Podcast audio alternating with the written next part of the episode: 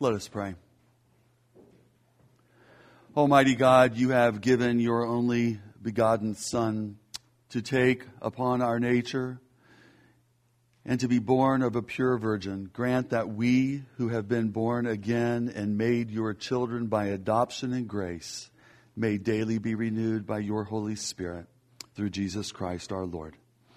Amen. You may be seated. Good evening and Merry Christmas. Thank you for your presence uh, tonight as we celebrate with friends and family the birth of our Savior, Jesus Christ. Uh, this this evening at five o'clock, we had a full house. We had a wonderful worship service, and we had many, many children. It's amazing. It sounds different this evening um, as opposed to the five o'clock. It's actually a little more subdued. Um, I could actually hear things. it was actually beautiful. It was just lovely uh, being with uh, so many children. Uh, one of the readings for um, uh, this holy night is from Isaiah chapter 9. And I'm actually going to be reading from that, and uh, it's chapter 9, verses 6 and 7. And it says this For to us a child is born, to us a son is given, and the government shall be upon his shoulder. And his name shall be called Wonderful Counselor, Mighty God, Everlasting Father, Prince of Peace. Of the increase of his government and of peace there will be no end on the throne of David and over his kingdom, to establish it and to uphold it with justice and with righteousness from this time forth and forevermore. The zeal of the Lord of hosts will do this. It's difficult to hear these words from Isaiah in today's dangerous and chaotic world without thinking, yes, May your justice and righteousness come in our world today for peace to have no end. That's what we would like our, as our Christmas present. All our debts gone, all the hard and um, uh, uncompensated labor rewarded, all the wars cease and soldiers to come home, human trafficking ended, sexual harassment stopped, broken relationships restored, sickness and diseases healed, and the list goes on and on. In our gospel this evening from Luke chapter 2, verses 13 through 15, it says, And suddenly there was with an angel a multitude of heavenly hosts praising God and saying, Glory to God in the highest, and on earth peace among those with whom he is pleased. And when the angels went away from them into heaven. So just like the angels suddenly came and then faded away into heaven, it's easy for this vision of justice, righteousness, and peace to fade away. So we go back to thinking of Christianity as a private religion, as a once or twice a year thing, but not much use when it comes to the real problems that we face in the real world. So we come this evening in the darkness to experience the flickering light of hope the Christ child born to be the Savior of the, of the world, to bring light, salvation, transformation, righteousness, justice, peace, and hope. And in the back of our mind, we hear our politicians reassuring us that all is fine. And with a sinking heart, we wonder if anything will ever change as the blind lead the blind, and it seems like both sides end up in the ditch. We shouldn't be so content to read Isaiah 9 at Christmas and forget about it the rest of the year. In the midst of so much devastation that we find around us, we wonder, how can we turn the things that we are hearing from Scripture into action? What do we have to say at Christmas or any other time to the rulers and politicians of this world? Well, we probably didn't come here this evening expecting to hear anything about politics and empires and governments and rulers and authorities and money and wars.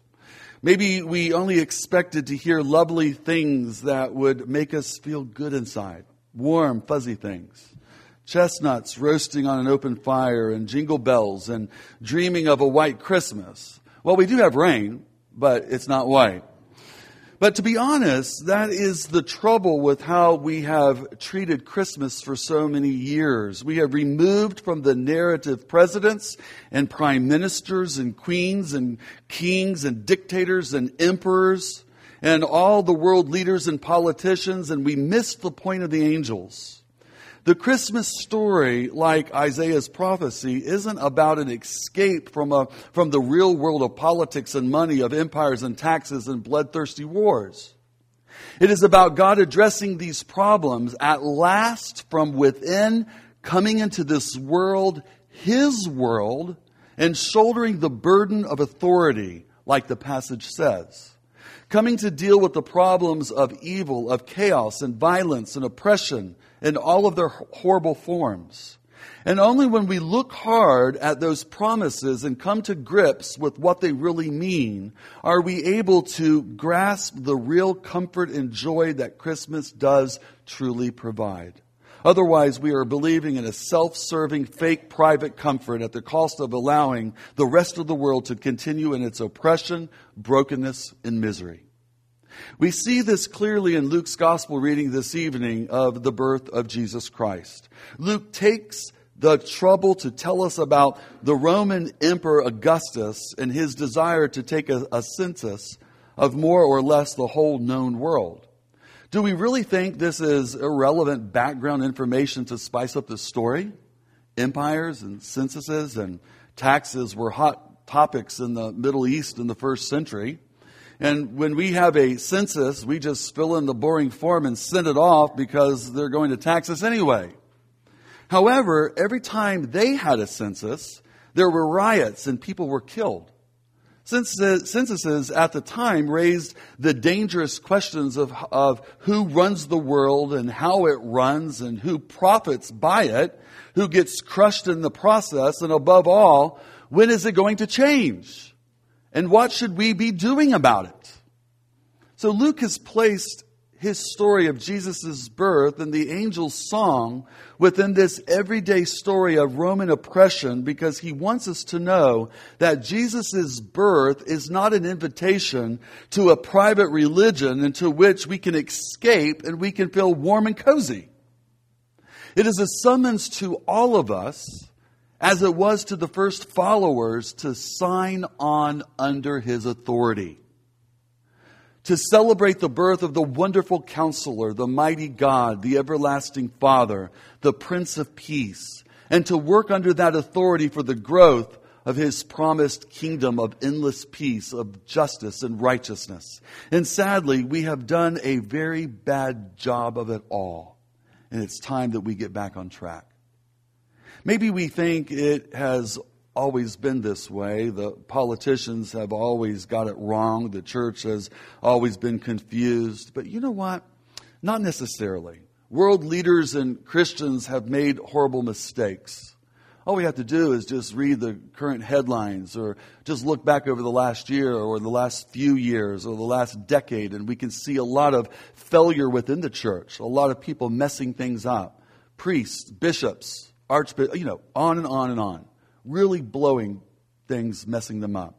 However, there have been times in history where God has moved on people's hearts to confront evil, oppression, injustice, wars, etc. Now, I would like to only mention two, though there are many.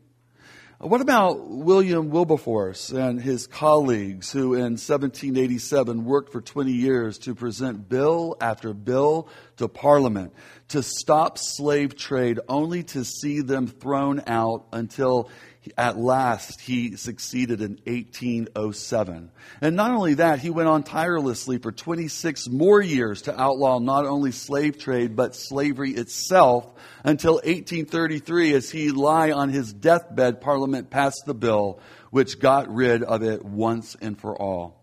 My friends, it can be done. I mean, what about Martin Luther King Jr.?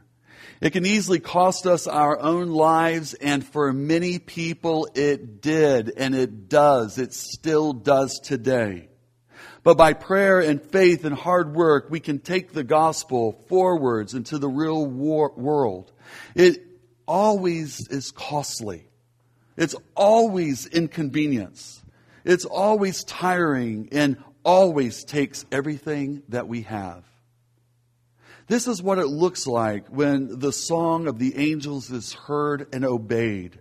when the power of world leaders are ch- challenged and confronted, when the Prince of Peace is celebrated and proclaimed and embodied and lived in the middle of it all, when people like you and I, when we hear the words that the angels, the song that the angels sang, glory to God in the highest. It was sung once, and now it's for us to hear and to sing ourselves, the way that we live our lives, so it influences the world. There became a belief uh, driven by self-interested ideologies that are still firmly running the Western world that the gospel of Jesus Christ was not about emperors and angels, but about a private spirituality. The belief that all we have to do is say a prayer so we can get it, go to heaven when we die. The promise of an escape hatch out of this world altogether. And if we think that religion or spirituality or the gospel is about going to heaven and not about heaven coming to earth, we have a twisted, to say it nicely, or a completely wrong, to be honest, understanding of the gospel of Jesus Christ. Liberal Christianity has wrongly replaced the gospel with social action. Like, for just one example among many, providing mosquito nets to third world countries. Nevertheless, if our understanding of the gospel doesn't include mosquito nets, we also have a skewed understanding of the gospel of Jesus Christ. I hope that you're understanding what I'm trying to get across here. We can't replace the gospel with social action. But if we have an understanding of the gospel that doesn't include social action, then we have a, we have a, a misunderstanding of what the gospel of Jesus Christ is. The angels announce that heaven is taking over the running of the earth. And if it doesn't, we have a consumeristic understanding of the gospel with some nice services from time to time, with possibly some cheesy music for an escapist spirituality that leaves the empires of the world free to do anything that they want to do. And with that, Luke's story and Isaiah's prophecy have been weakened and made powerless. It is time Christmas returned to the scriptures and are believed and followed, and world leaders and angels its promise of real justice and peace, and for us to sign on under His authority, under King Jesus. And we are His kingdom subjects, so we, that we follow the ways of the King. And we live as kingdom subjects. The way God's justice and peace comes is through the incarnation of Jesus Christ, His life, death, and resurrection, the power of the Holy Spirit, the transforming power of the gospel, and as His followers, joyfully and powerfully live it out. We are to incarnate this good news. We are to embody this good news. We are to be good news for this world. And when we speak about injustice and unrighteousness and work against peace and the work against peace, people will tell us to just shut up and concentrate on saving souls for heaven. God help us. Christmas is about God acting in the real world and people who go into the real world and make a difference by living out the kingdom gospel. So, where can we start? We can't all be Wilberforces and and Martin Luther King Jr.'s, and we all can't run campaigns and lead great reforms, but some of us can. But we can all pray, we can all watch, we can all listen, we can all act, we can all love well. And we can, in fact, inhabit Luke's story of Jesus' birth right where we are, right where we work, live, and play. So we can all pray and worship before the Christ child, trusting that his kingdom of peace and justice will come to birth within us and through us. And we can watch how the Augustus Caesars of our day and the powers that run the world are crushing the little people on our streets, in our city, in our hospitals and nursing homes, in our prisons, and on and on. And we can listen for the song of the angels. It will come in surprising ways as it always does. So if Christians lose their prophetic voice and witness through lifestyle, we are in serious trouble and we cease being Christian. And the answer is certainly not to accommodate or bow to the ways, teachings, and morals of this world. We live by a different king. We live by a different kingdom. So God doesn't call everybody in the same way, but if we are learning to live and love like Jesus and love and worship the Christ child, we will find our eyes gradually being open to what the powers of the world are up to, and our ears will gradually become tuned to the particular song that God's angels are trying to sing to us and more dangerously through us. And we'll be, we will be invited to live our lives under His authority as He is our King. And we will ask for His kingdom to come in and through us, and we will find our calling. Maybe in a soup kitchen, or a home, homeless or domestic abuse shelter, or a crisis pregnancy center, or in our workplace, organizing prayer vigils, running websites to raise awareness of some key issues, writing letters and making phone calls to our politicians, and the list goes on and on. Every great work begins with little steps, and usually it continues with little steps too, one day at a time. I encourage you as the people of God to go for it.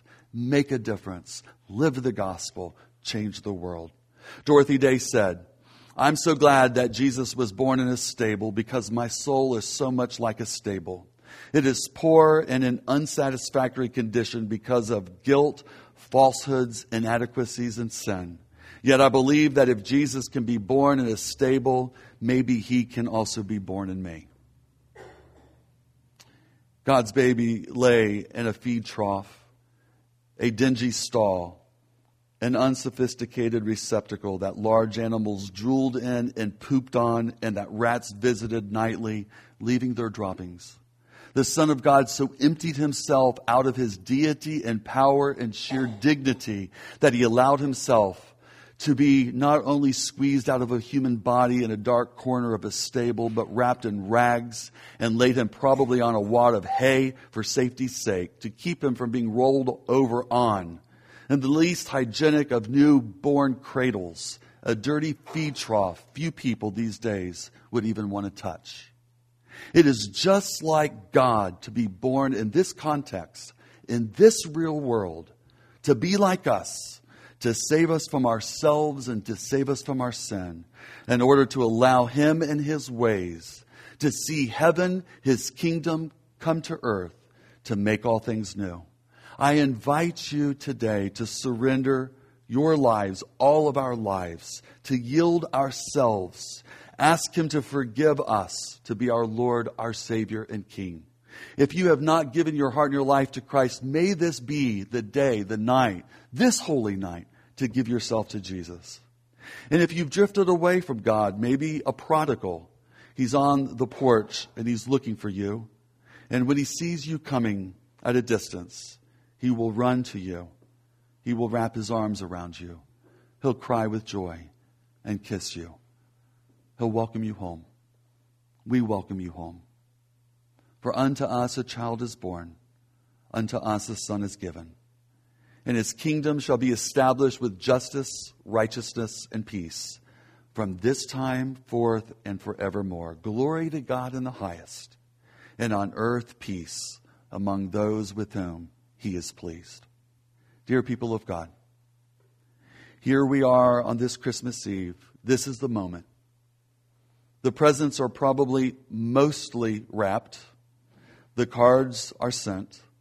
The meat is in the oven or soon will be. The stillness of the night descends upon us in this church. This is the time to hear the message of the angels that God has come to dwell with us in order to offer salvation to all people.